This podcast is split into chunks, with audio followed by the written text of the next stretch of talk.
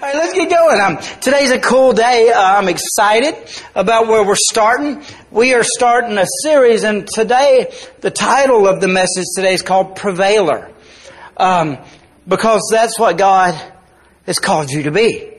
Is a prevailer. What that means is, in a just a street lingo definition, is a, pre- a prevailer is somebody that won because they just did not give up. And I'm here to tell you no matter what you're going through, what you're facing right now, you are going to prevail if you do not give up. And so today we're going to jump into uh, stories on this series we're going over between now and Easter. That's a long series, but it's going to be different, kinda. Um, it's what I'm calling the Kairos series. The word Kairos means the moment that changes every other moment. And we serve a kairos God. Another definition of kairos is God stepping into your life and the rest of it being different. Now, God does this systematically through our lives. He doesn't just do it one time and stop. His desire is for you to continually keep having kairos moments. That's why the Bible says that we're to go from glory to glory. In other words, we just don't get onto the mountaintop and hurrah, and then we're just standing around saying, what do I do with the rest of it? No, when God shows up in your life, and He truly shows up, every moment from that point on is different. But He plans to show up frequently into your life. And every time He does, it gets better and better and better. And so I know going into this series, if you're, if you haven't walked with us for the last 10 years, you probably are going to be a little not understanding of Kairos as we go. But I'm going to try to lay out today uh, an understanding of what God has in store for you. All right? Um, the Bible says that Jesus came to give life. Well, the Bible actually starts out like this. It says, the thief comes but to kill, steal, and destroy. And the devil's been at work in your life since the minute you hit the planet. And we're going to go over some of that here in just a bit. But the Bible says that God came, but he says, but I have come to give you life. Man, what a powerful word. What God can do for you. I'm here to tell you, if you don't feel like you're living a life, man, God has life for you. And the first Kairos moment you've ever had is when you recognize that Jesus gave His life so that you can live life.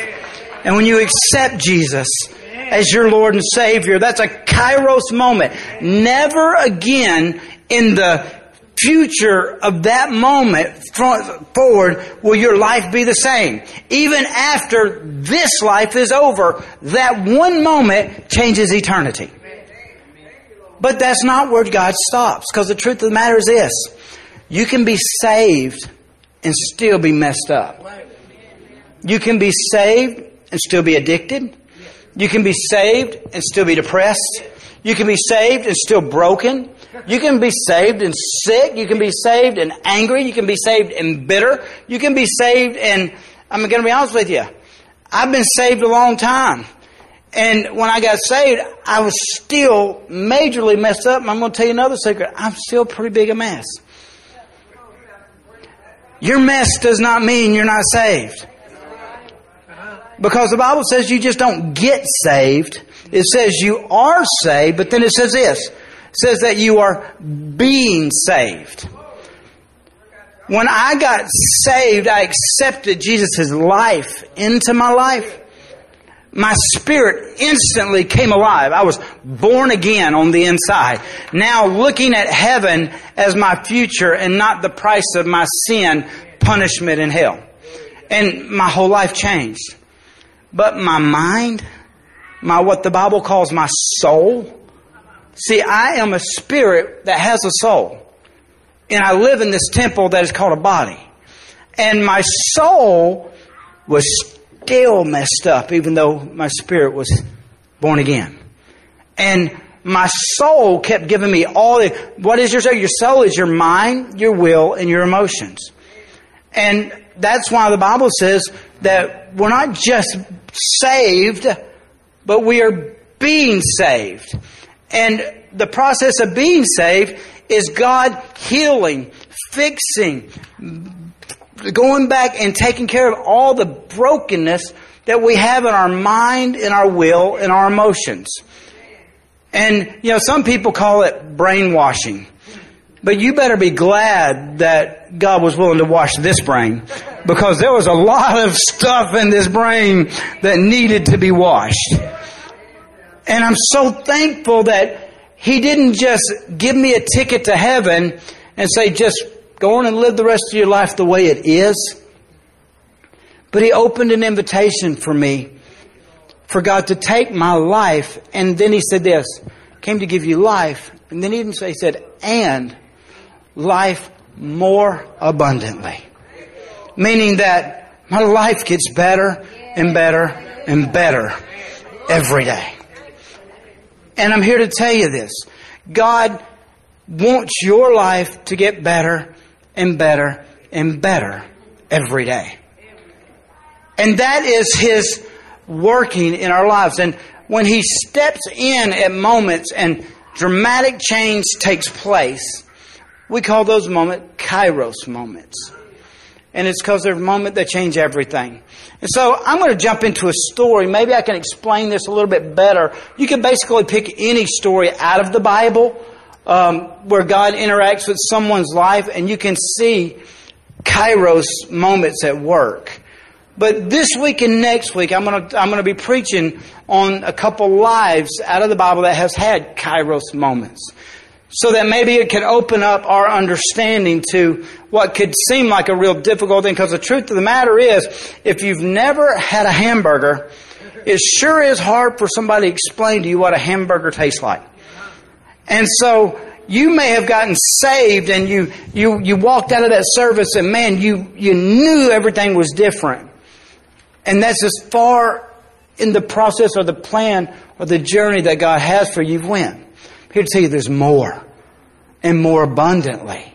He's got so much in store for you. So we're going to jump right into it. We're going to start in Genesis 32, verse 22, and we're going to start talking about a guy named Jacob. Because here, Jacob is one of those guys that's real easy for me to relate to because he was screwed up until he met Jesus. And then even after he met Jesus, he was still screwed up for a while until Jesus kept doing works in his life. And so I want to I want to just draw out this moment here. We're going to start in Genesis 32, verse 22, and then we'll just talk for a few minutes. And then I believe this. I believe, although I'm just laying out the principles of Kairos today, I believe there are Kairos moments available for those today that desperately need them. I don't believe you have to wait the next week or the next two three weeks to, to get to the end of this series to have a moment that changes every other moment. I truly believe with all of my heart, and I have been building toward this series. If you've been with us for the last, since Christmas, the Lord, I've been preparing for this since the beginning of December. Because I know that God's about to shift, change, and deliver us in ways we never have. You say, well, what does that mean, cricket? It's hard to explain what a hamburger tastes like till you had a hamburger. So, um, I know this. If you're open and you desire for a hand of God to touch you in a way you never have, it will be available, and I believe that some will even happen today. So let's go. Genesis 32, 22, it says this. And he arose that night and took his two wives. I made the joke this morning. That right there proves this man needs deliverance. Why in the world would anybody put themselves into that situation, alright? And then I didn't understand the next statement because he basically says the same thing again. And it says, his two female servants. That's so weird. He already said he had two wives. Why did he tell me that again? Uh, no, I'm playing. Uh, there, Miss Doris, a little slow on that one, but you got it. Because those are kind of the same thing, huh? No, I'm playing. And 11 sons and crossed over the ford of Jabbok. He took them, sent them over the brook, and sent them over where he had had. Then Jacob was left alone. And a man, now look at the capital M here. Here it says man, but you don't capitalize the word man unless it's a specific man. And theologians believe this man was not just a man.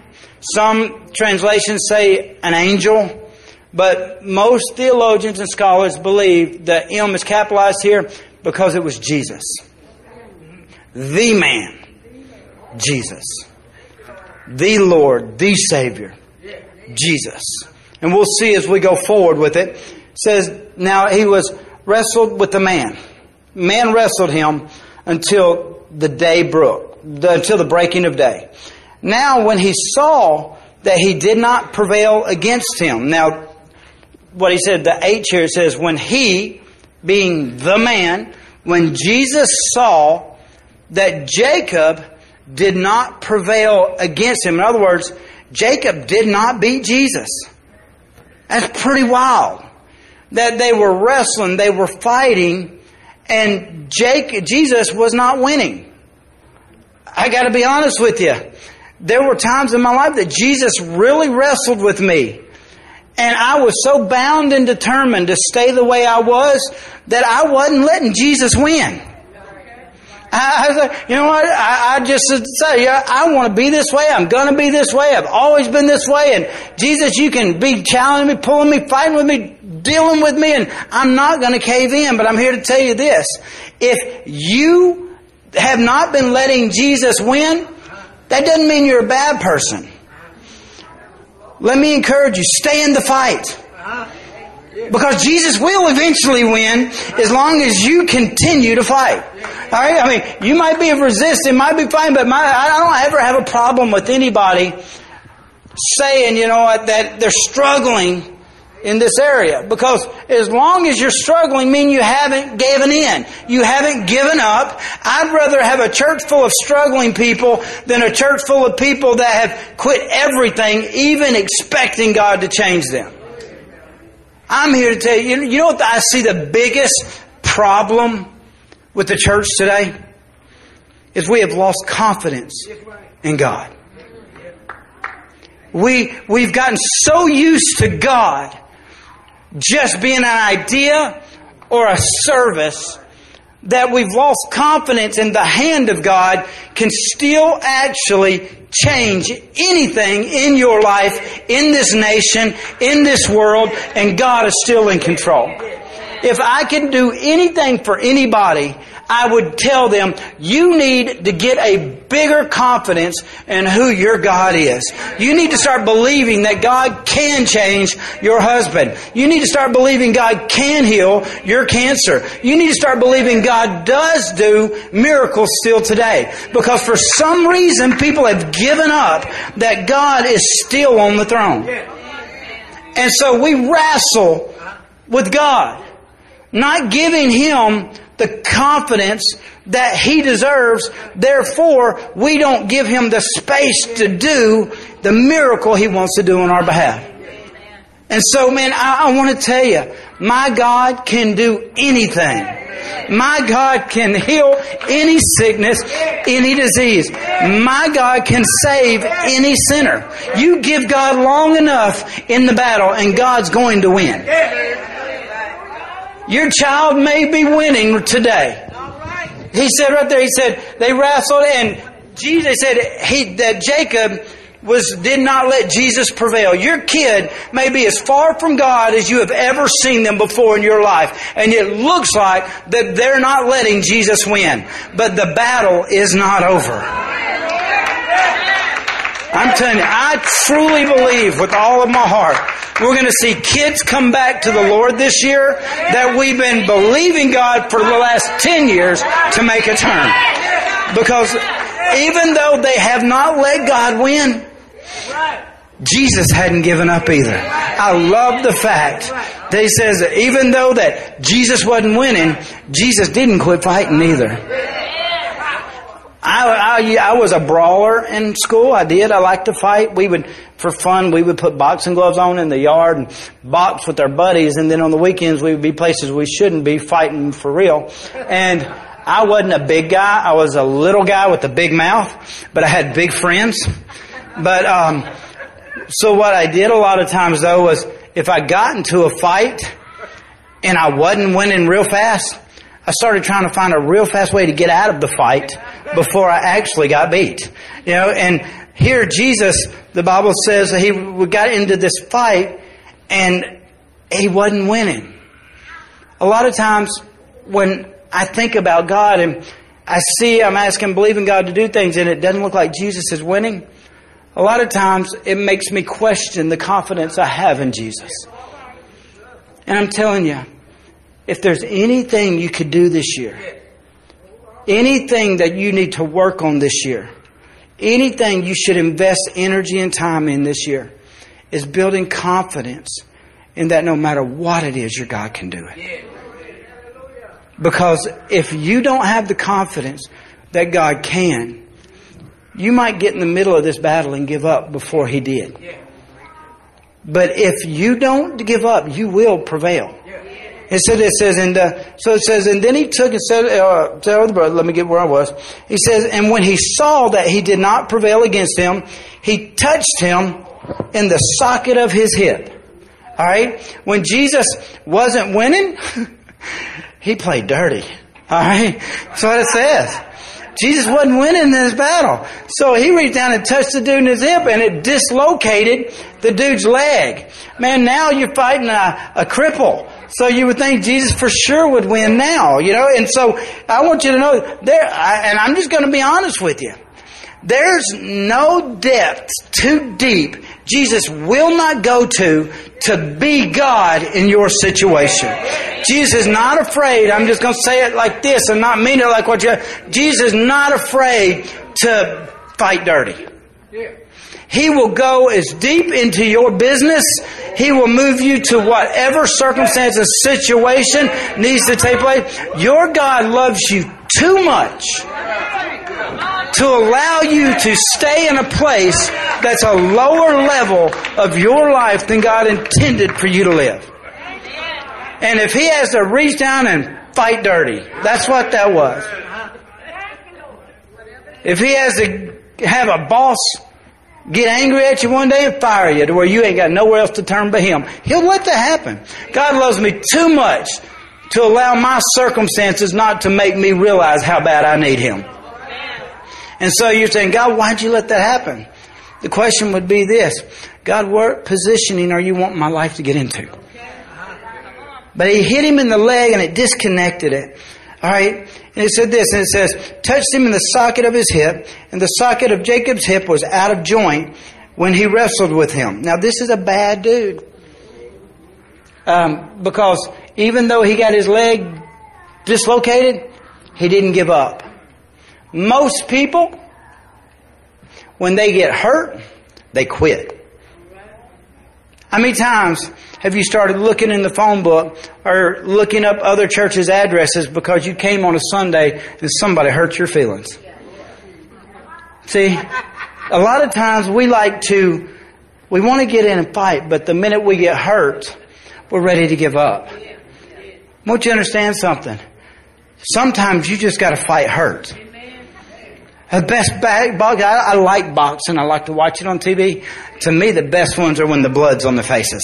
You know what I'm saying? I don't like to see boxers bounce around and stay pretty when the match is over and they have to do this draw thing. You know what I'm saying? I'm like, beat the dude. Somebody just, but so usually when there's blood coming and all that kind of stuff, it's a good fight. Here, this, you know this fight got good because somebody just got hurt.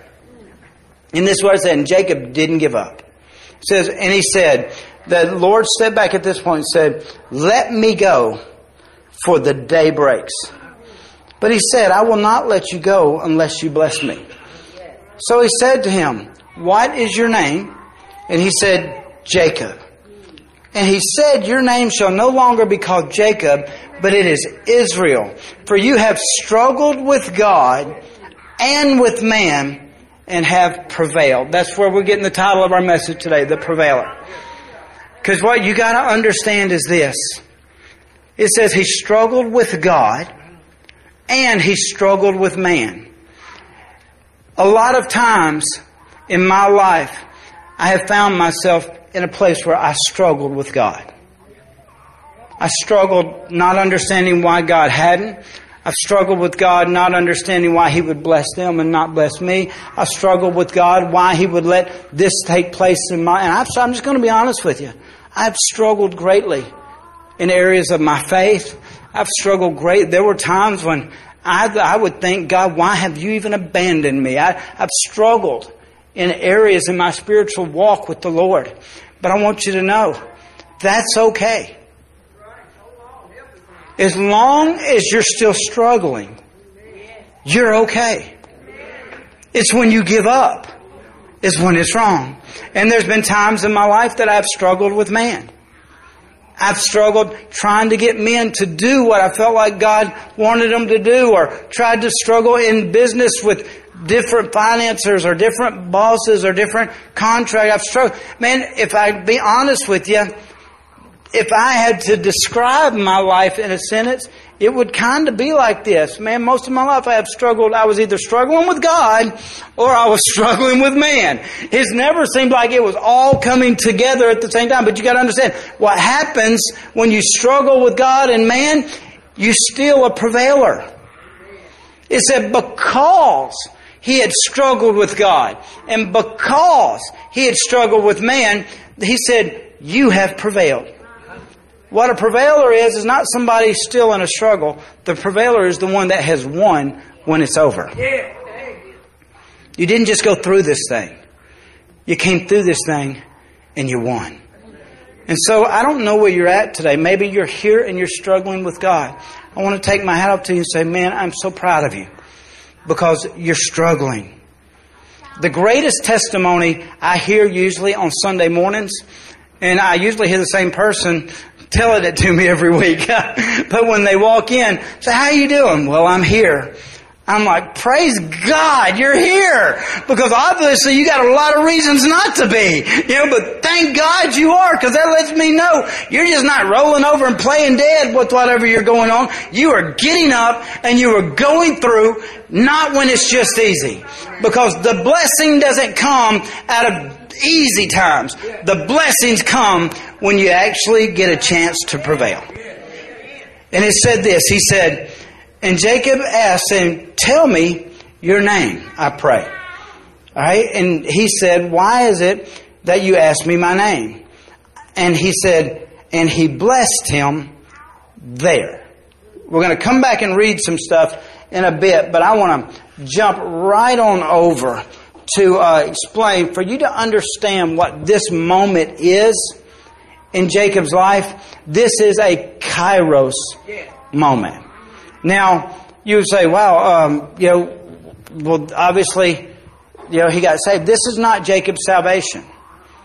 Because actually, if you go into Genesis chapter 28, we see where Jacob got saved.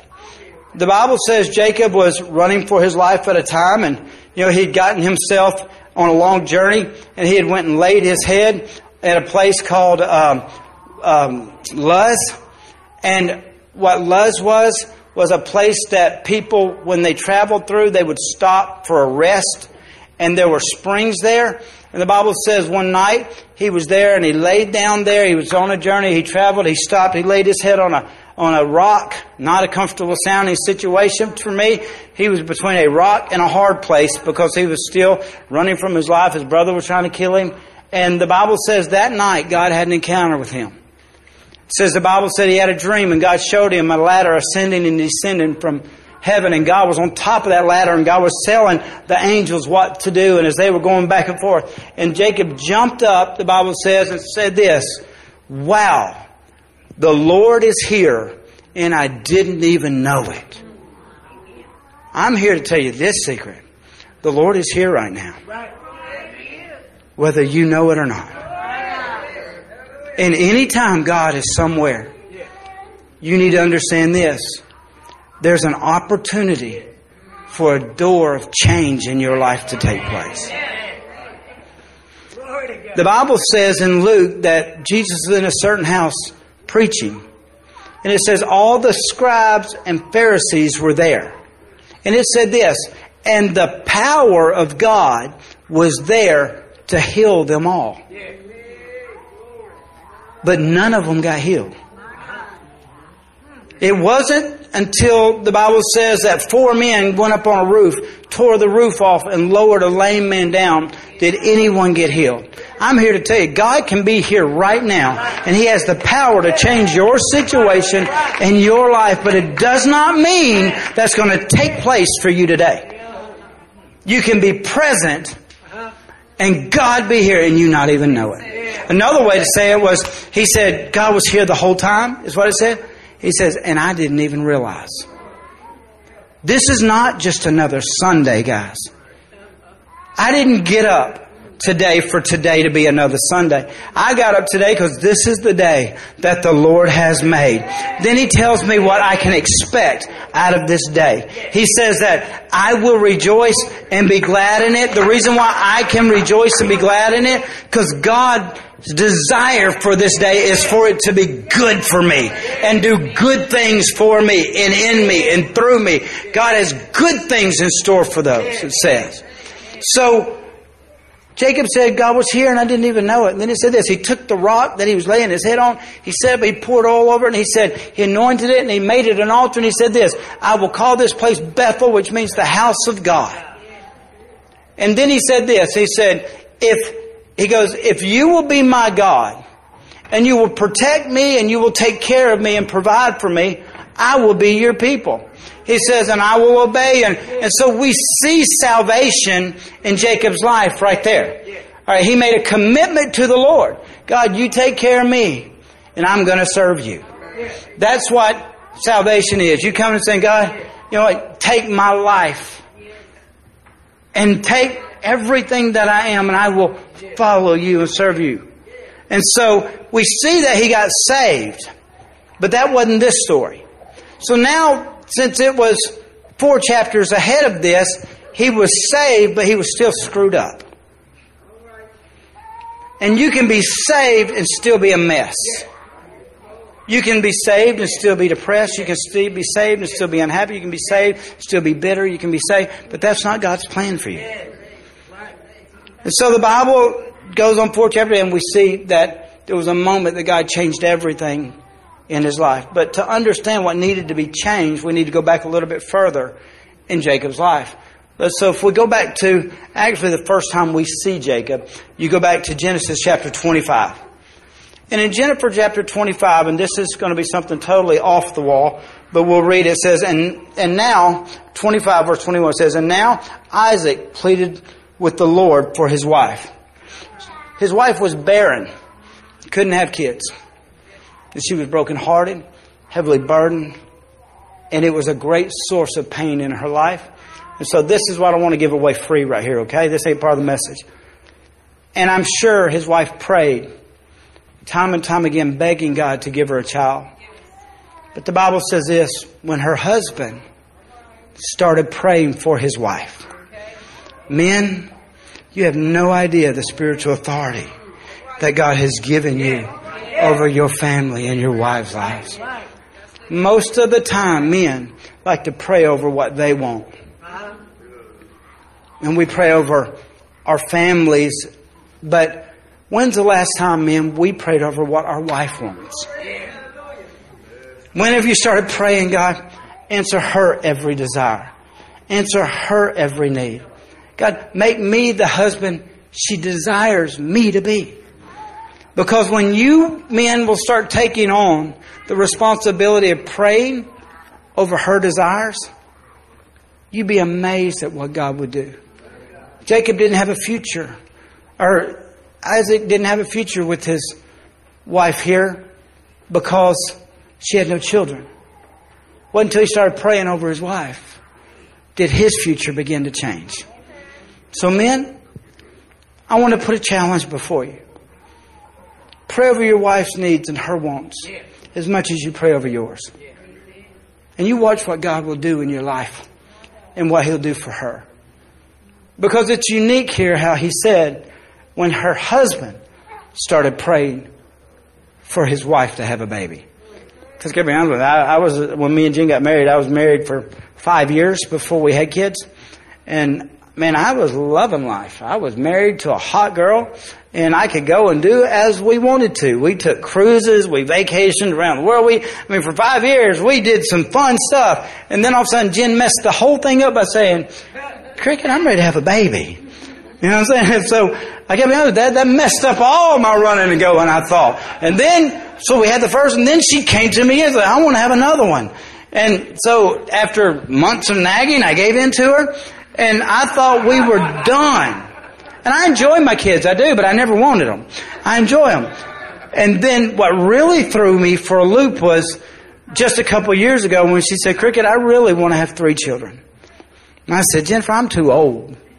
and so she wouldn't let it go and let it go. I'm going to be 60 when this third child graduates high school. I'm too old to have these children, but I'm telling you this, for him to pray for his wife to have a child, that's pretty wild. That means for a man, he put her needs above his own. Man, tomorrow's Valentine's Day. Remember what I'm saying. All right, I promise you. Uh, if you hadn't got it yet, you leave here. Walmart was pretty pick clean this morning. You better go. Don't forget that she is as important as you. All right? So that's free. Okay. So, and she began to pray because she, she was barren. And the Lord granted whose request? His. Man, you have such spiritual authority in your home if you would just operate in it. The Lord answered his plea. And Rebecca, his wife, conceived. And that word conceived there, I mean, it wasn't all just, he had some fun too. All right? So men, when your wife, when the happy wife, happy life, start praying over what she wants, all right? But the children struggled together within her. And for the sake of time, we're going to speed this up. She got pregnant and it said she had children. She just had one baby. She had twins inside of her. And the Bible says that he prayed and she got healed and a life came inside of her. A lot of times, what happens in us is this the minute God puts his life inside of us, there's this war that begins to take place. Just because you're saved doesn't mean all of you is dead. As a matter of fact, you might have been completely happy and content when you were a sinner. You could lay down your head at night and rest, but when you get saved, this life on the inside of you starts warring with the life that you've always been. And this war on the inside of you begins to take place. And I picture in my mind on the on when they went and got the uh, what is it? It's not the sonogram, is it? The the Oro, that's it. Uh, you, the ultrasound. It was probably one kid punching one and the other kid punching the other because there was this war going on on the inside of her to the point where she said this. Read says.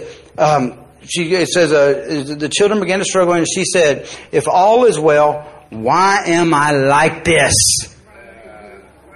If I'm, if, if everything's good, why is this going on inside of me? Have you ever felt that way? God, God, if I'm really saved, then why is there a battle going on inside of my head? Why is there a battle going on inside of my heart? Why is there a battle going? Paul said, this thing I don't want to do, I do, and this thing I do want to do, I don't. Why is this battle here? The battle on the inside of you is proof that there is a God at work in your life. And I'm so thankful that there's a battle going on inside of each one of us. And this is what it says there. It says, it says, why am I like this? I believe every pregnant woman, or my wife when I was around her, why did we ever do this? All right? And a lot of times the enemy would want to make you think the, the, the pressure and the stress that you're under now because you have gotten saved and you can't just go out and act like everybody else without conviction and, and, and condemnation from the enemy comes on or, you know, or the, the feelings and the pressures that come, we feel like, you know, why did I ever get saved? It was easier not being saved because God don't just want you saved. He wants you with life but He also wants to move you into more abundant life. And that's a process. It doesn't happen with a prayer. It happens with a life that God will lead you into. And then this is what it says. It says, so there they had the baby. And the Bible says here in the story that when she gave birth to the child, we're getting back into Jacob's life again. When she gave birth to the child, that she went to have the children, and the first child that was born was Esau. But Jacob wasn't far behind because it says when Esau was born, Jacob came out holding on to his brother's heel. So the name Jacob means heel grabber in one of the translations that it means. That's where people always ask me how I got the name cricket. Because I was born premature, five pounds, two ounces, and I was what they call a blue baby. And the blue baby is a baby that holds their breath and their body turns blue. And so I was a blue baby. And when they brought me to my parents, my whole body was dark blue. I was five pounds, two ounces, all arms and all legs. And this is the truth. My mom and dad told the doctor, that's not our child, that's a black baby. And no, the doctors explained to them that no, that's your baby. He's a blue baby. He's not a black baby. He's a blue baby. And, you know, they got me breathing and, uh, but they said I look like a cricket. So boom. Day I was born, I got that name. And I gotta be honest with you, it's been a pain in the rear most of my life all the way through elementary school, fight, fight, fight, because I was cricket. All the way through middle school, fight, fight, fight, because I was cricket. I, they, then when I got into high school, people tried to change it from cricket to roach. And so again, fight, fight, fight, fight. It wasn't until I got into the destiny of God for my life, when I became a children's pastor, did cricket work. Right? And then when I quit being a children's pastor and moved into, you know, youth pastor, it don't fit anymore. And so there are a lot of people that won't even call me anything because they don't want to call me cricket. But, you know, it's been a pain. And this is kind of the name Jacob was given. He was given to him because of the way he was born. He came out holding on to a hill. He was a hill grabber. But this is what was going on. He was born into this world trying to get ahead by himself. This is the truth. In Jewish families, whoever was born first got blessings the second child didn't get. He got what they called a birthright, and he got what they called the family blessing. And the birthright gave him the authority to run the family, but the blessing gave him the spiritual blessing, but also more of an inheritance and better chance of going forward than the other kids got. And so it was very valued to have a um, um, very desired to be the firstborn child. Thing about it is this Jacob missed it just about by five seconds. You ever got so close to being or getting what you've always desired having or doing, and it seems like you just missed it by just a little? Jacob's life started this way. He started his way missing what he desired so greatly to have, to the point where he came out fighting that will. See, what you got to understand about you and me is this. The minute you were born, the devil has been fighting you at the same level. You were born with destiny and born with purpose. The Bible says that God knit you together in your. He knew you. Uh, he knew your inward parts before you were formed in your mother's womb. He, Psalms one thirty nine is all about how amazing you are. And the thing about it is this. The Bible says God gives us the desires of our heart, the dreams and the goals that are on the inside of us. God put in us. And then it says this. It says though that he put eternity inside of each one of us, meaning that we know we're here for a purpose. Whether we ever fulfill it or not, there is eternity on the heart of each one of us. And see, most of the time, we think just because there is eternity in us that we're going to reach eternity or perform destiny or become what we're destined to be. But the truth of the matter is this, we're not. Because the minute we're born, we're not born equipped to handle destiny. Because we're born with a de- design and with a destiny from God, but we're born into a fallen world as a sinner. Now, this causes big theological debates among different denominations. Uh, Church of God, they believe that a child is sinless and right with God until they get to about 13, 14, 15 years old and they make a conscious decision to sin, and that's when they become a sinner. We, as a denomination, we don't believe that. We believe that you are born into sin. And that's why Jesus told Nicodemus, unless you are born again, You're born into a fallen world as a sinner. And you say, well, Cricket, I don't believe that. Well, then why does the Bible say all have sinned and come short of the glory of God instead of everyone above 14? Because we're born sinners. Another uh, scriptural proof is You, uh, the, the, in Genesis it says that every seed, every tree, every herb, every person, every creature will bear fruit after its own kind. So since Adam and Eve, there's been nothing born but sinners because there's nothing been on the planet but sinners. We've never been able to bear anything. Humans have not been able to have a child that was perfect. It took God producing Jesus. That's why he didn't have an earthly father. Alright? So, we're born sinners. I did not have to, with a sinful nature and a human nature, I have never had to sit down and teach my kids to say no. Not one time. I never had to teach my kids to say mine. I never sit down and had to teach my kids to punch. Their nature taught them this. Never had to teach my kids how to backtalk. Never had to teach my kids how to disobey. I have spent hours teaching my kids how to do everything the opposite of those things. But I've never had to teach them these things. Why? Because they were born with a sinful nature. And the thing about it is this. Jacob, when he came into this world, he came into this world with a sinful nature. And he had a destiny of God on his life, but he had a sinful nature. And with a sinful nature and a destiny of God, you trying to accomplish your destiny of God with your sinful nature, you end up doing what Jacob did, making a mess out of your life. You can't become what God's created you to become without being saved and being a child of God. Don't happen on accident. And so Jacob come out fighting, trying to fight to get ahead. He had this drive on the inside of him to win. Had this drive on the inside of him. So since he, for years, he did it in his life without trying to do it God's way. You're never going to get God's will your way. You're only going to reach God's will God's way. And so we see him coming out and him fighting there. But Jacob doesn't only just mean um, heel grabber, it also is translated deceiver.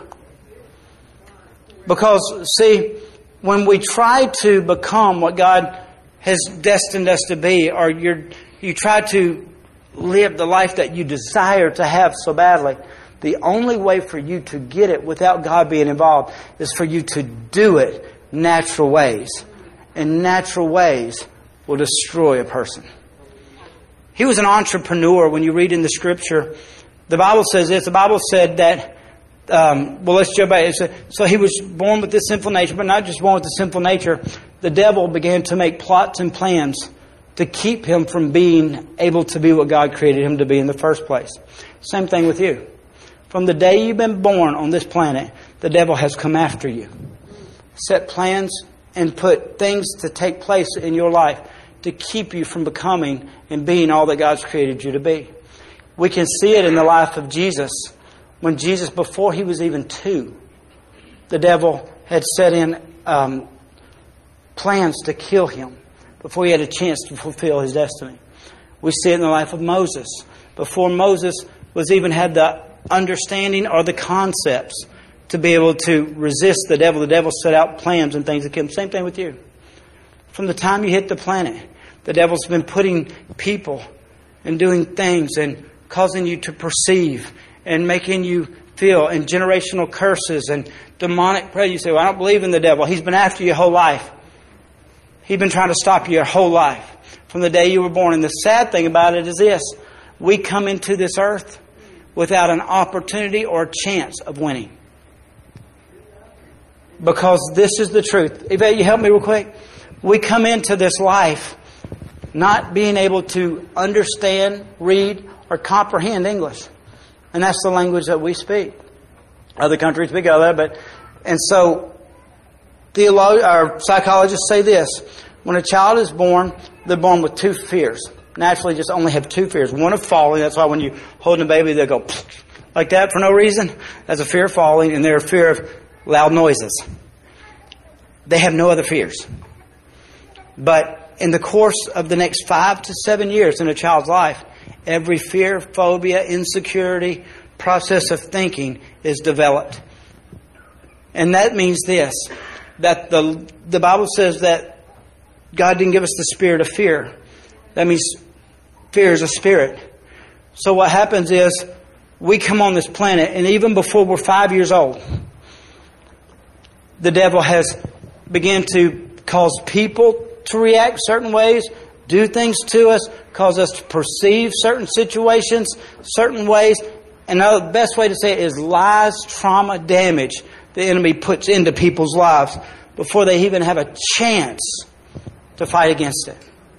Because the only thing more powerful in a person's life than a lie of the enemy is the Word of God.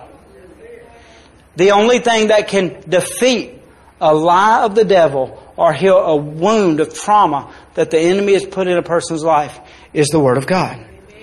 And so, what happens is most people come into the earth and they, they're born, and before they even have a chance to become or fight back or defend themselves, before they're five to seven years old, the devil has done lied to them in so many ways, caused them to perceive things such a way. We can see it in Jacob's life. Here's one probably.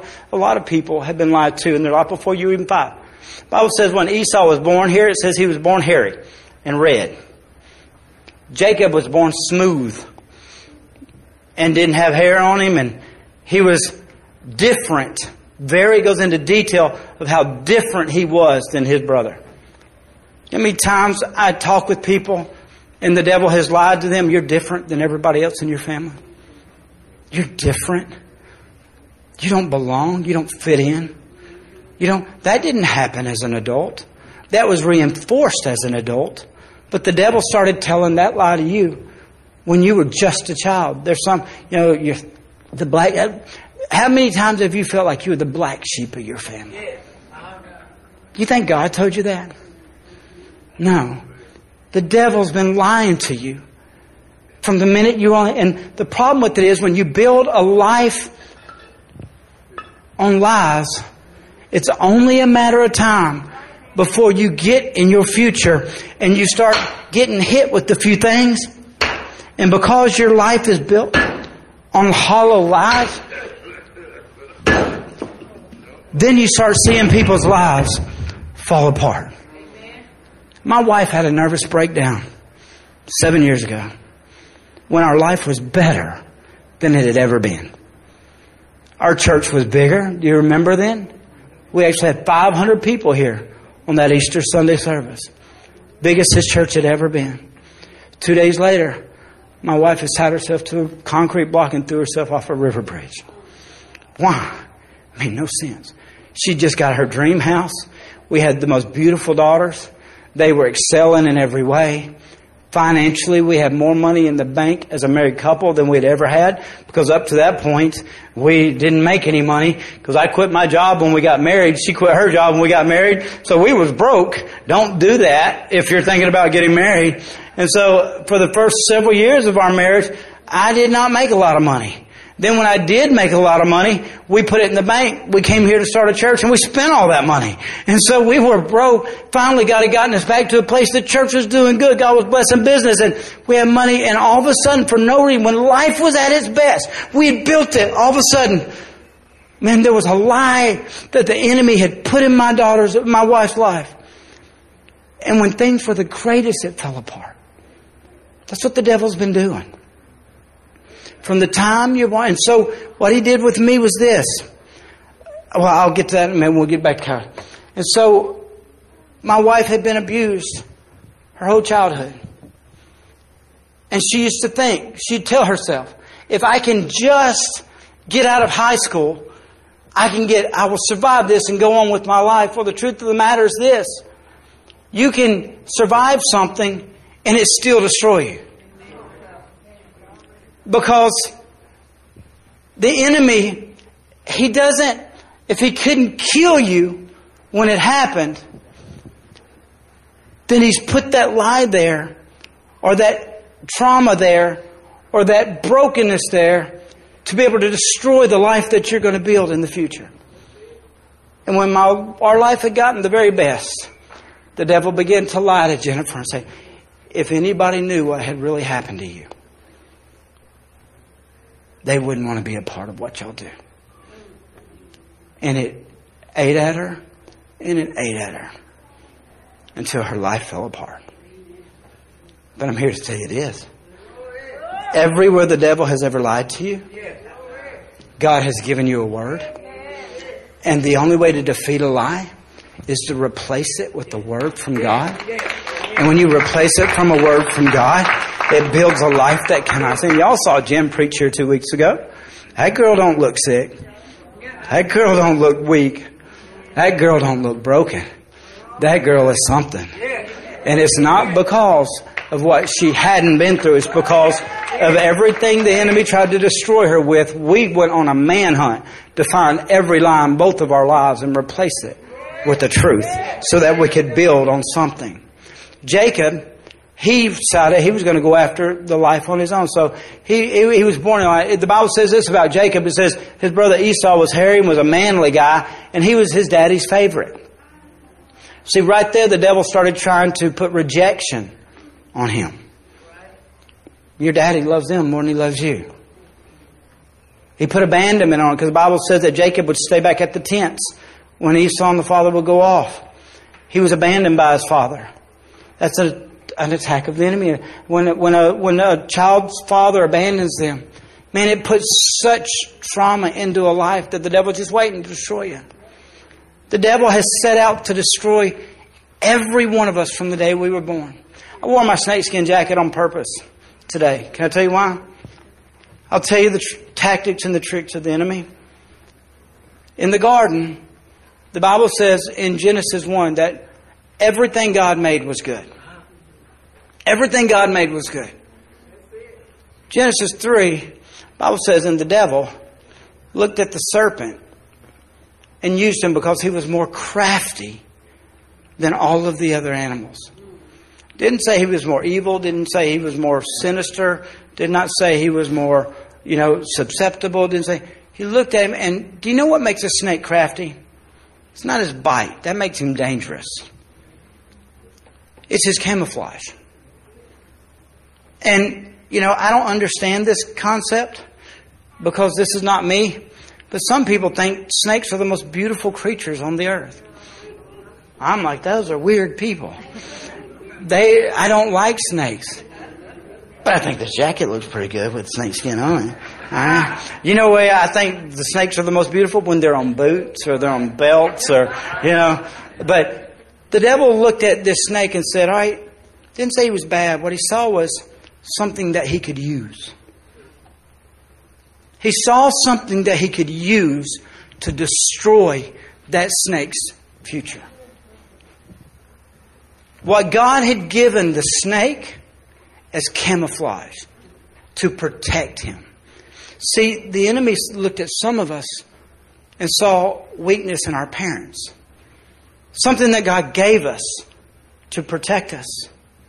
But the enemy looked at it as something that he could use to destroy us. And so our parents would be abusive. Our family members that should have protected us would do horrible things, or even mothers that God gave us to nurture us. Mine, one of my major ones, I'm, y'all know I'm ADD, I'm ADHD, I'm dyslexic. I was every teacher's nightmare, and truth be told, for years I thought I was stupid. Because there was a time when my mama had just gotten saved, and God bless her, great heart. My mom loved the Lord passionately, but she still was young and still hadn't got victory over her mouth. And when she'd get mad, she would holler, You stupid idiot. So guess what I felt? It was another lie that he would build. And when it got time for me to get into high school and things like that, I would listen to that lie. I'm a stupid idiot. And then look at my learning disabilities. They prove it. And listen to what everybody else said about me. Now look at my report card and then look at my future and the lie of the enemy. I've got to be honest with you. I can prove I'm not stupid. Look at my wife. Stupid people don't pick women that amazing, you know? But see, the way the enemy works from the very beginning, from the very beginning, before we have a chance, that snake, for some, see, we, a lot of people, when you think of a snake, you think of the way they look now. The Bible called him a serpent. And the thing about it was that serpent, the devil came up to that serpent, and the snake wasn't scary then. Because nowhere in the Bible do we see Adam and Eve saying that when the snake crawled up to the tree that she screamed and run away. Because if the snake were to crawl up to me, guess what I do? I scream and run away. Alright? So obviously it wasn't scary. The Bible says that, you know, the curse of the enemy's work in his life made him now have to crawl on his belly. Theologians believe that they had legs and they walked upright. The enemy took something that God called good two chapters before and saw that it was something that he could use against this snake and destroy this snake's future. And when the snake actually gave into and allowed the devil to use that, the Bible says the curse for that snake was for him to crawl on his belly for the rest of his days and have to eat the dust of the earth. He lived a life at a lower level than God ever intended for him to live. This is the power of the enemy at work against us in our lives. He's taken areas or used circumstances or allowed us to perceive things in certain ways, to, to not understand or see the truth, and to believe a lie or a trick or be traumatized and hurt in ways when we were so young that it will affect the rest of our life going forward, and we will live a lower level than God ever intended for us to live. But then God gave His word. In the Bible, see Jacob here, he, he suffered from daddy rejections. Then his mom had generational curses. You said, Cricket, I don't believe in that. Then why are the odds so high that if your dad's an alcoholic, you're going to be an alcoholic? Generational curses are real. Sins that are passed down from one generation to another. And Jacob's mother was a deceiver. Because it was her idea to trick the father. And she came from a family of deceivers. It ran rampant. Her uncle Laban tricked him into marrying Leah and then tricked him into getting his sheep. There was a generational curse at work in Jacob's life. And because he did not realize generational curses were at work in life, Jacob was a deceiver. And he was a, he was a self-promoter and he decided that whatever it cost in life, he was going to get what he wanted. The Bible says he was very good. He was an entrepreneur, obviously, because he went outside of his tent and built a restaurant, waiting for his brother to come to take advantage of him. You know what I'm saying? He price gouged. He made him a bowl of soup for a birthright. And he thought, if I can just get a birthright, this thing that I've been fighting my whole life to get, I can finally be happy. And he tricked his brother and deceived his brother, or to know, he, and that he, he took advantage of his brother's weakness at that moment and got the birthright. But let me tell you something. Anything you get in your life out of desires out of God won't be enough. You're never going to be able to watch enough porn to be happy. You're never going to be able to take enough drugs to be happy. You're never going to be able to drink enough alcohol to be happy. You're always going to need another. And when Jacob got the birthright, it was not enough. Because the next chapter we see Jacob, now that he's got the birthright, it's not fulfilled him. It didn't make him happy, didn't make him what he desired to be so greatly that he now moved into deception. And the Bible says that the father got ready to give the blessing now. He, Jacob already had the birthright, but now he's fixing to give the blessing. And so the mother came to Jacob and said, Hey, your dad's about to give the blessing. We need to dress you up. And so for a long time I thought, boy, his mom's a, a bad lady. But do you know how Jacob, old Jacob was when that happened? 76. 76 years old. So then I had to realize, at some point, don't matter what your mom and dad did. So at some point, you're going to have to decide you're an adult. And you have something to say about what you do anyway. I understand. I don't lighten any trauma or anything you've been through, or but at some point, you got to decide that I'm an adult and I don't have to be what I've always been, and I don't have to do what I've always done, that I don't have to respond and live broken the way that I am, but he didn't decide that at 76. He was old enough to know better. And so, what that lets me know this, it's not a knowledge thing, it was a inside thing. Jacob was what he had been called. He was what he had been through. He was what everybody said he was. So you know what he did? He decided that since I am that, I need to change it. And the Bible says that when his brother got ready to die, that dad told his brother to go out and kill an animal, come back, he's going to give the blessing. So he went and him and his mom put on Esau's clothes, and then he put on hair on his arms to feel like the hairy brother and on his neck. Because what he decided was this if I can't be what I want to be, I'm going to try to at least trick everybody into thinking I am. And so he started living a Facebook life, or he started living an Instagram life, and he started living a life that he wanted to fool everybody with, thinking that if everybody thought he was something, that he would actually be happy. There's a rule at our house I'm not allowed to post on our Facebook page. Because Jennifer says, you don't have any idea what you're doing. You'll take a picture of the girls in the playroom and you'll post it and everybody will see the playroom's messy. I said, playrooms are supposed to be messy. And Jennifer goes, no, you don't never look at the background before you post it. I said, Jennifer, people know me. I can't even wear clean clothes. Why would they think I have a clean house? And she's like, great, no, we're not going to post that. Truth is this, when we post stuff and you post stuff, if I want to find out what your, you want your life to be like, I can go look at your Facebook page. If I want to find what your life really is like, I need to come to your house. And Jacob thought if I can just make everybody else think I'm something, then I might actually get what I'm after. And the truth of the matter is this God can't bless your fake. As long as you try to fake being what you want to be, you can't expect God to bless that. Other you might get other people's favor. You make him fool everybody else. But I'm here to tell you this. It don't matter what everybody else thinks of because blessings only come from God. And he was trying to get Jacob to bless his fake life. And the truth is this, we have so much brokenness in us that the only time we ever feel happy is when we're being fake what we want the world to see, but when we get in our own room and we shut the door and we actually have to deal with our own self, we find out, or we have to look at the realization that everything that we are working so hard to do is fake. God don't bless our mask. He can't because that's not who you are. God can't bless our brokenness. And so as long as we choose to try to, we spend more energy trying to make everyone else think that we're something that we're not, we're never going to get to be free to be what God made us.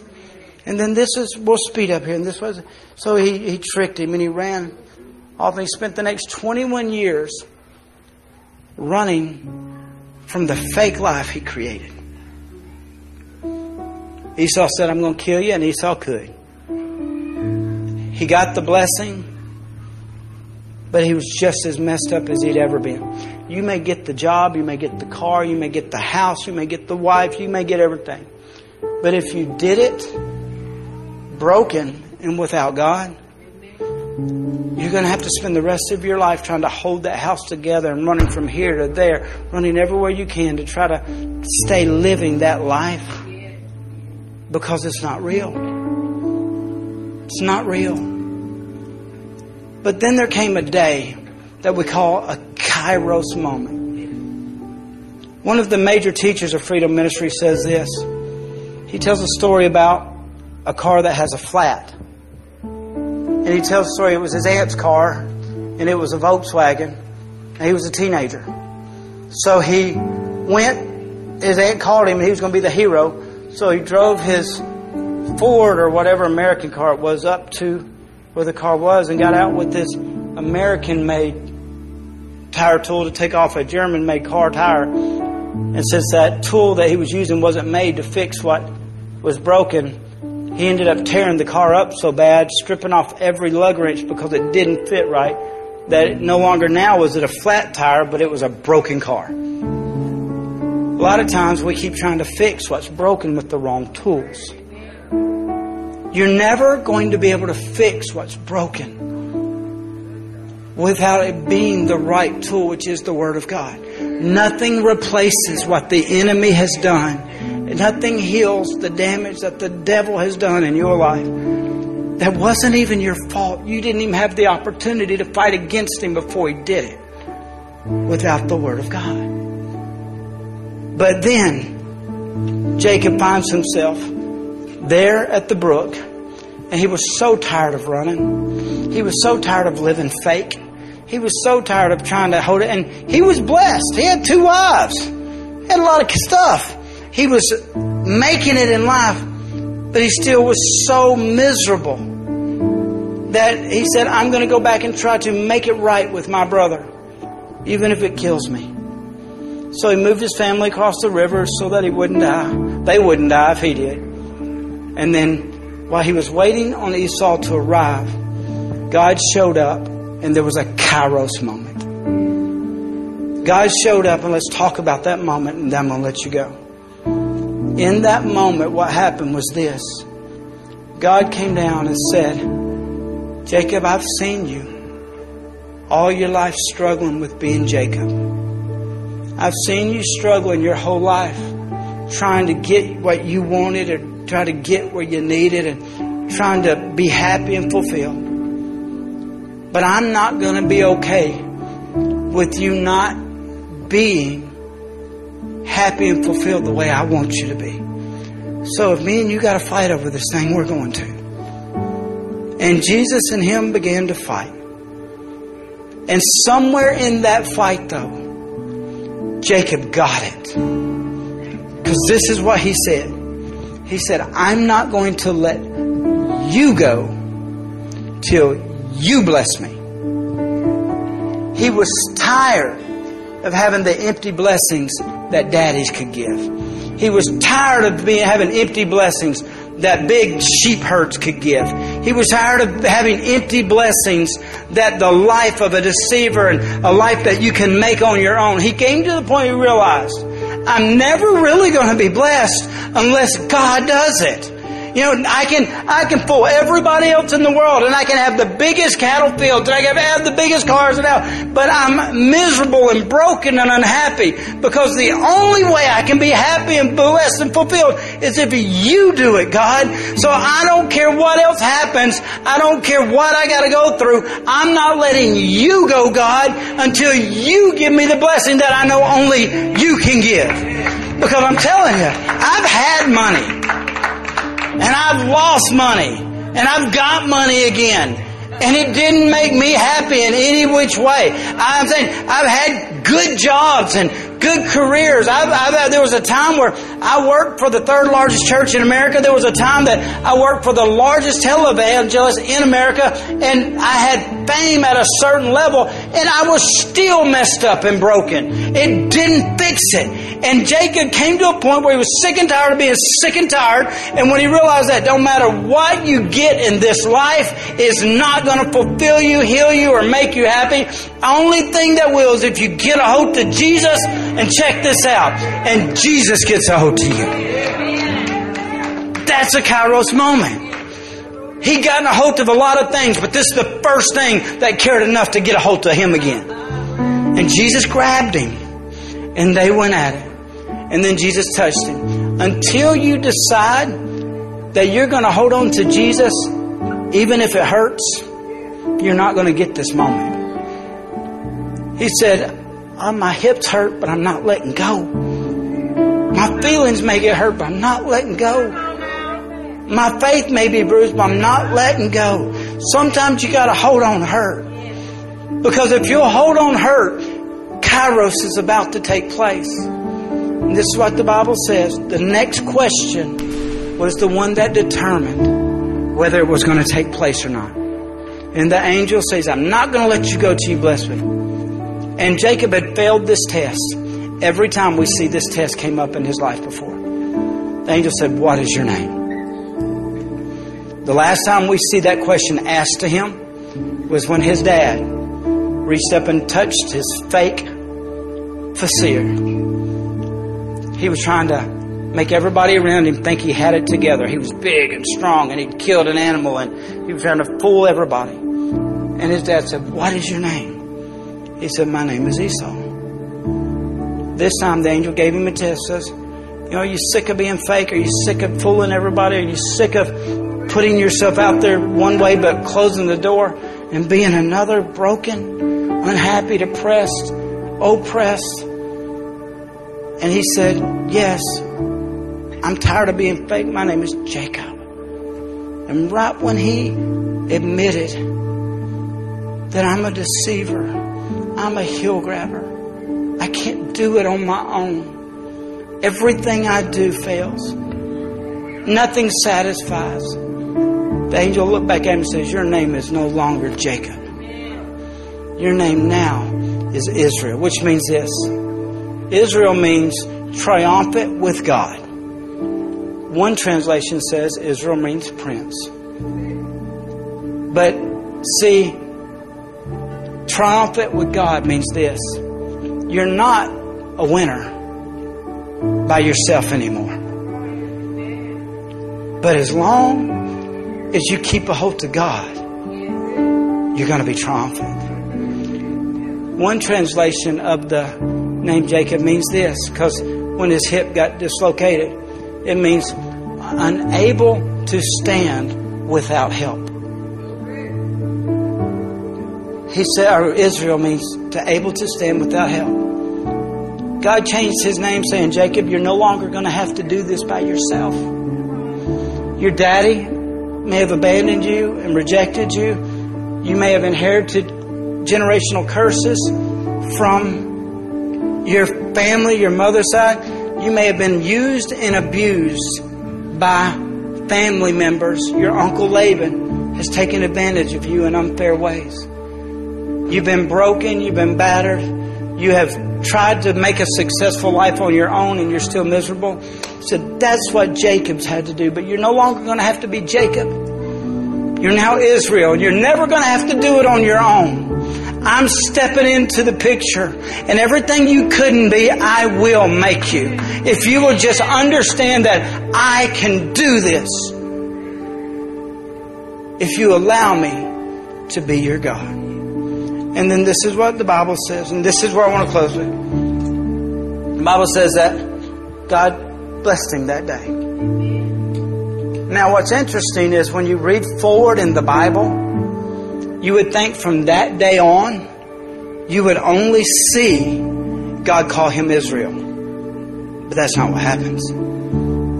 All the way through the Bible, they'll call him Jacob sometimes, and they call him Israel sometimes. But God called him Israel, so you told me we ought to call him that. Do you know what? There were some days he woke up and he felt like Jacob again. But he didn't change who God was. The devil's going to come back and tell you, you're still Jacob. And you're going to have to say, that's okay. Because as long as Jacob kept a hope to God, he was Israel. That's okay. And then we find all the way years and years later in Exodus chapter 13, we find Moses standing in front of a burning bush, the presence of God. And this question was asked again. See, Jacob asked, Jacob, the angel said, What is your name? And the angel said, uh, Jacob said, Jacob. But then it said, Jacob said, But what is your name? And the angel never answered, or God never answered. Because it wasn't about Jacob knowing God that day. He had already met him two chapters before. It was about God showing Jacob who Jacob was and who God was going to turn him into once he allowed God to work in his life. But when you jump forward into Exodus 13, we find Moses standing before the presence of God and he said, What is your name? Who am I to say that sends me? And the Bible says, God said, I am that I am. But he didn't stop there. The next scripture says this. It says, and tell the children of Israel. Now, do you know the children of Israel were? They were the people that Moses was supposed to go back to and deliver. They were people that needed deliverance. So you would think if you were going to send somebody back, you would want to show them how amazing of a person you are. And so he said, Go back and tell the children of Israel that the God of your father Abraham and the God of Isaac And you would think at that moment he would have said, and the God of Israel. Because that's who the children of Israel that were enslaved in bondage at that time considered themselves to be. The children of Israel, not the children of Jacob. But they had all the signs of the children of Jacob active in their life because they were under oppression, they were slaves, they were being abused, the work of the enemy was rampant in their life. But they called themselves the children of Israel because they did not understand that it's okay for there to be a God of Jacob. What I mean by that is this. See, a lot of times we don't think God is God until we become Israel. But you need to understand that when you allow God to be God and you're Jacob, it takes the people that you're called to deliver and gives them hope that there was a time that you were broken too. There was a time that you're screwed up too. And God didn't abandon you. You're still the God of Jacob. And if you are the God of Jacob, you can be the God of me. As messed up and screwed up as I am. And if there was hope for Jacob, as bad as off as he was, there's hope for me. And I know that if I let the God of Jacob into my life, then I will eventually become the children of Israel. But see, we try to play so hard and play math saying that I got it all together. I don't have brokenness and hurt.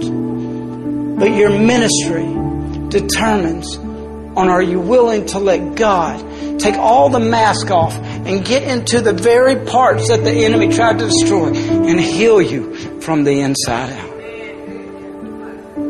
This is what Kairos is. It's not getting a touch and rattle and shake. It's God going into the inward part. Can I can I take just a minute more? Can I tell you this? Just a minute more. Can I tell you my Kairos experience that changed my whole life? I got saved now, but several years ago, my sister, there's six of us kids, and all of us have had our ups and downs. But there was one of my sisters that's different. From an early age, she became a drug addict. Not just smoking weed or pot, but I mean, she was doing that in high school, but by the time she graduated, she was full on meth addict, addicted to every hard drug you could possibly imagine. When she graduated high school, she ran away from home, and we had no idea where she was. My father resigned his church and said, I'm not, my first ministry is my family. He quit the church. He got in his car and drove to Oklahoma City because that's where we knew she was living because she had called there. We didn't know where she was at, didn't have a dress or anything like that. And he stayed there for a month in his car. And he would drive around that city praying that God would deliver her. And one morning at 5 a.m., my dad pulled up to a Walmart to go in Walmart. And when he was walking in, my sister was walking out. And she was addicted to meth. She was pregnant. She was so involved in a world that we were raised so differently from being in. And we didn't understand what was taking place. Dad told her, Crystal, I love you. He fed her. He said, please come home. She wasn't ready to come home. So my dad drove home. It wasn't two weeks later, Crystal called and said, Can I come home? She came home pregnant. She came home addicted to meth and every other drug you can imagine in a relationship now that was just abusive as you could imagine. But she came home. And for years, they tried to pretend to be Christians. They would be saved, but they weren't Christian because there was no fruit of it in their life. They were so broken and they would get addicted and get off and get addicted and get off, and their life, their family fell apart. Their kids were beginning to be traumatized from living in that kind of environment. And so my dad took her one weekend to an event called a Kairos. Never heard of that. And they went. And when they came back, my dad was crying for a week. Couldn't talk. My dad is the holiest guy I know. I'm telling you, I, I, grew up with the man. I can't tell you, he is the same all the time. He gets up at four every morning, and when we didn't even have money to have a heater, he'd be in front of the stove praying at four. I mean, but my dad came back weeping for two weeks, couldn't speak. Crystal came back smiling. I've never seen that. They went back over a course of a couple months. They went to Kairos multiple times. I'm here to tell you this. My sister's never taken another drug. Never. She, her family, she's got the most amazing family. And I did not understand what happened. And my dad just wept and wept and he used to be bound by fear and worry and all that kind of stuff. I can tell you this. He was different. So they wanted me to go to this event. They said, Craig, you need to get free. I'm like, I'm not drug. I don't what you're talking about. Right? I didn't know what I needed. And so they just kept pestering me and aggravating me. And then I went with them once, and the whole time it was like they were watching me. I would be sitting there, they just said, we sat in the circle, they just watched me. All right? So we were in this event. It was at a church of 10,000. They only let 1,000 people in. And when they got in, they, um, there was you were separated very far. There was a girl sitting about six rows down from me. Before it ever even started, I said, introduce yourself. Somebody tell them why you're here. So I just wanted to say, I'm Cricket. I said, uh, I'm here because my mom and my, I mean, my dad and my sister have been here. It's radically changed. I have no idea what this is, so I'm here to see. And she goes, well, she said about it, she was gorgeous. I forgot to tell you that part. Just drop dead gorgeous. I mean, you, when you looked at her, you knew there was something. And she, when I said, she, when I told her that, she goes, I'm so and so, and I'm a Budweiser girl. And instantly, you know, yeah, I've seen, it. she's one of the ones on billboards all over Dallas and that kind of stuff. She, she, that was her. She was gorgeous, Budweiser girl. They hire their looks. And she said, my roommate's a Budweiser girl too. She said she came a couple months ago to an event. She said our night, our life is nightclubs and sport events. She said we're alcoholics.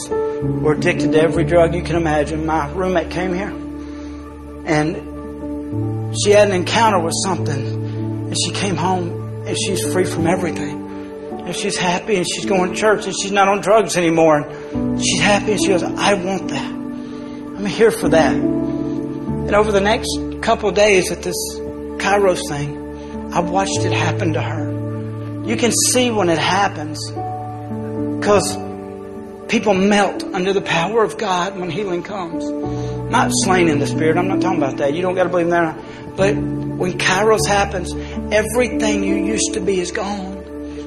And God makes you something. So I was there and I didn't know what to expect. And Zach Neese walked up to play the first song because they, they play 20 minutes of worship, get ready, and then they start to this Kairos event. And he strummed the guitar, and when he did, I don't, y'all know me, I'll be as real with you as I can be. I don't claim to see visions and dreams. If I have a dream, it's usually about being in a boat and falling in a lake while I'm fishing or something stupid like that. But I was sitting there and the room went solid black. And I saw a long stem vase. Y'all know what that is? The ones that's big on the bottom, skinny neck, but it was upside down. It was ornate, had all kind of designs. And I saw a hammer touch it and it shattered. And then I saw two hands scoop it up. And when I say I saw breath, you don't see breath, but you could, I just knew breath was blowing on it. And the glass melted and turned back bright red, like it was lava. And that hand formed that vase exactly like it was, but this time it was right side up. And then the voice of God spoke. And he said, Cricket, you're not a tool. And boom, man, I was a mess. Just crumbled. And I went back to when I was about six years old. My dad had a church and six kids, and we were poor, and he was working two construction jobs. And he had went to um, he'd come home, and that day I was, I, my dad was a builder, so I wanted to be a builder. And I had built a fort out in the backyard. When Dad walked in the house, I was like, Dad, you got to come see. I remember, said, Dad, I want to show you. I was so proud of what I did. And he looked at me and said, Cricket, if you want to talk to me, you got to go help me set up for prayer meeting. We were living in a parsonage of a church. That, so I had to walk with him over to the church and set up chairs. And the devil took advantage of what God called good. My dad did nothing wrong. But the devil told me, the only value you have is when you can do something for somebody. And that was, he said it then. And I probably didn't fully believe it. But every opportunity going forward, when somebody was like, man, thank you for doing that, boom, the devil again reinforced that lie. They only love you because you do stuff for them. And so my entire value was built in my life of trying to make other people happy for what I could do for them. So I could never, I was a people pleaser. I was pastoring churches at that point about 20 years. And 90% of what I was doing in the name of the Lord, I was really doing built on a lie, trying to make people like me so I could get value out of a lie that the devil had told me about. And every opportunity he had to reinforce that lie, he did. To where it was no longer just an event when I was six. It shaped every way I did everything in my life. And in one minute, God touched that and it was gone. It was like a weight came off my shoulder. And I can tell you this 97% of what I did in ministry up to that point was not for God or for people. I can look back now and say it was so that I could try to find value in what I was doing. But that day I was set free from that lie. And ever since then, I can tell you this about 3% of what I do for people now is because I can find value in it. 97% is because I really do love people and I really do love God. And that never would have happened if I wouldn't have had that moment where I could quit being crooked and I could be what God could be with me. And that's Kairos. That's Kairos. Since then, man, God has done so many Kairoses in my life. I'm here to tell you the thing that you've been struggling with so long that the weight you've been carrying, the problems you've been dealing with, it's not your fault. I want you to tell you this it's not your shame either. The devil's been out to get you from the beginning before you even had a chance to fight back. But I'm here to tell you this you can prevail. The Word of God can set you free. God can speak a word into you and it be instant. And then God will take all the brokenness that you were so bound by and afraid of, and if people only knew, they would never. And they, and you can put it out to show that God doesn't just love perfect people, but He's the God of Jacob too. And then you start pulling people that have been held in bondage and slavery for so long, held back. God will use you pulling them out because you become the God of Jacob. That's a Kairos moment. I know I went long, and I'm sorry, guys. But over the next couple weeks, I'm not going to preach as long. What we're going to do is going to be totally different. We're going to do, we're going to go through Kairos moments. Next week, I'm going to teach another story so you can understand. And then the next week after that, we're going to start different members of our staff are going to begin to share Kairos moments. And then we're going to open up the altars and we'll give people opportunities to be free from things that's not your fault. God never intended you to have to be bound by. But you can be everything you've dreamed of. Because God created you to be that. He gave you those desires of your heart. So I'm going to dismiss this way. If you're here and you're sick and tired of being sick and tired, I want to give God an opportunity just to speak to you. And it happens in worship when you just finally say, God, I'm not going to let you go until you bless me. God, I'm not going to give up on this thing. I'm going to continue to prevail because I want to be free. And if that means that I never have the strength to walk alone again, that's okay with me because I can be what you've made me to be. So Leah's going to lead us in a song. I'm just going to ask you to take the posture of a worshiper. I don't know what that means for you. For some, it means that they raise their hands before the Lord. Some kneel at an altar. Some can sit in their seat. But a worshiper's posture is focusing on the Lord. And I want you to tell the Lord that thing that you've been struggling, that no one knows that you, you're just so tired of feeling like less than or not enough or different or, or failure or you're so bitter or angry or used. You just tell the Lord you're tired of that. And ask Him to touch you this morning and then listen in this song. And if you don't get what God has to say today, I promise you this. Will seek the Lord that he may be found. Over the next six weeks, you're going to have a moment and you'll be free. You have no idea. Somebody asked me the other day, how in the world can you live four states over and pastor a church like you do? I told him this because I'm free. He didn't understand it. I told him it because used to I was at that church seven days a week because I was so worried about what people thought. But if the church needs a new pastor tomorrow, I'm okay with that because I'm free and I just want God to be pleased. And so if I got to do it four states over, I can do that. I don't mind driving every week. I love driving. I love traveling. I, I worked at Pine Bluff campus all day yesterday in the freezing cold. It snowed yesterday. Y'all know that? I didn't think that. I walked down, it was snowing on me. All right, when we were working in a building with no heat. Why would I do that stuff? Because I'm free. Used to, I had to do that stuff because I was so bound by what people thought. But I'm not anymore. As long as God's happy, I'm happy. And if I don't ever get to preach again, I'm still going to tell everybody how to get free on the construction job or working at Home Depot, whatever we're going to do. And you can be free too. So this song's going to play. Get to a posture of worship. Tell God you're sick and tired of being whatever it is. If it's hurt, say hurt. If it's bitter, say bitter. If it's shameful, say shameful. And listen. And you will have a touch. Amen. Just let Leah sing a song. If you would like prayer, you can come forward and our prayer leaders will lay hands and pray with you. But expect God to meet you where you are this morning. Go ahead, Miss Lee. I'm sorry.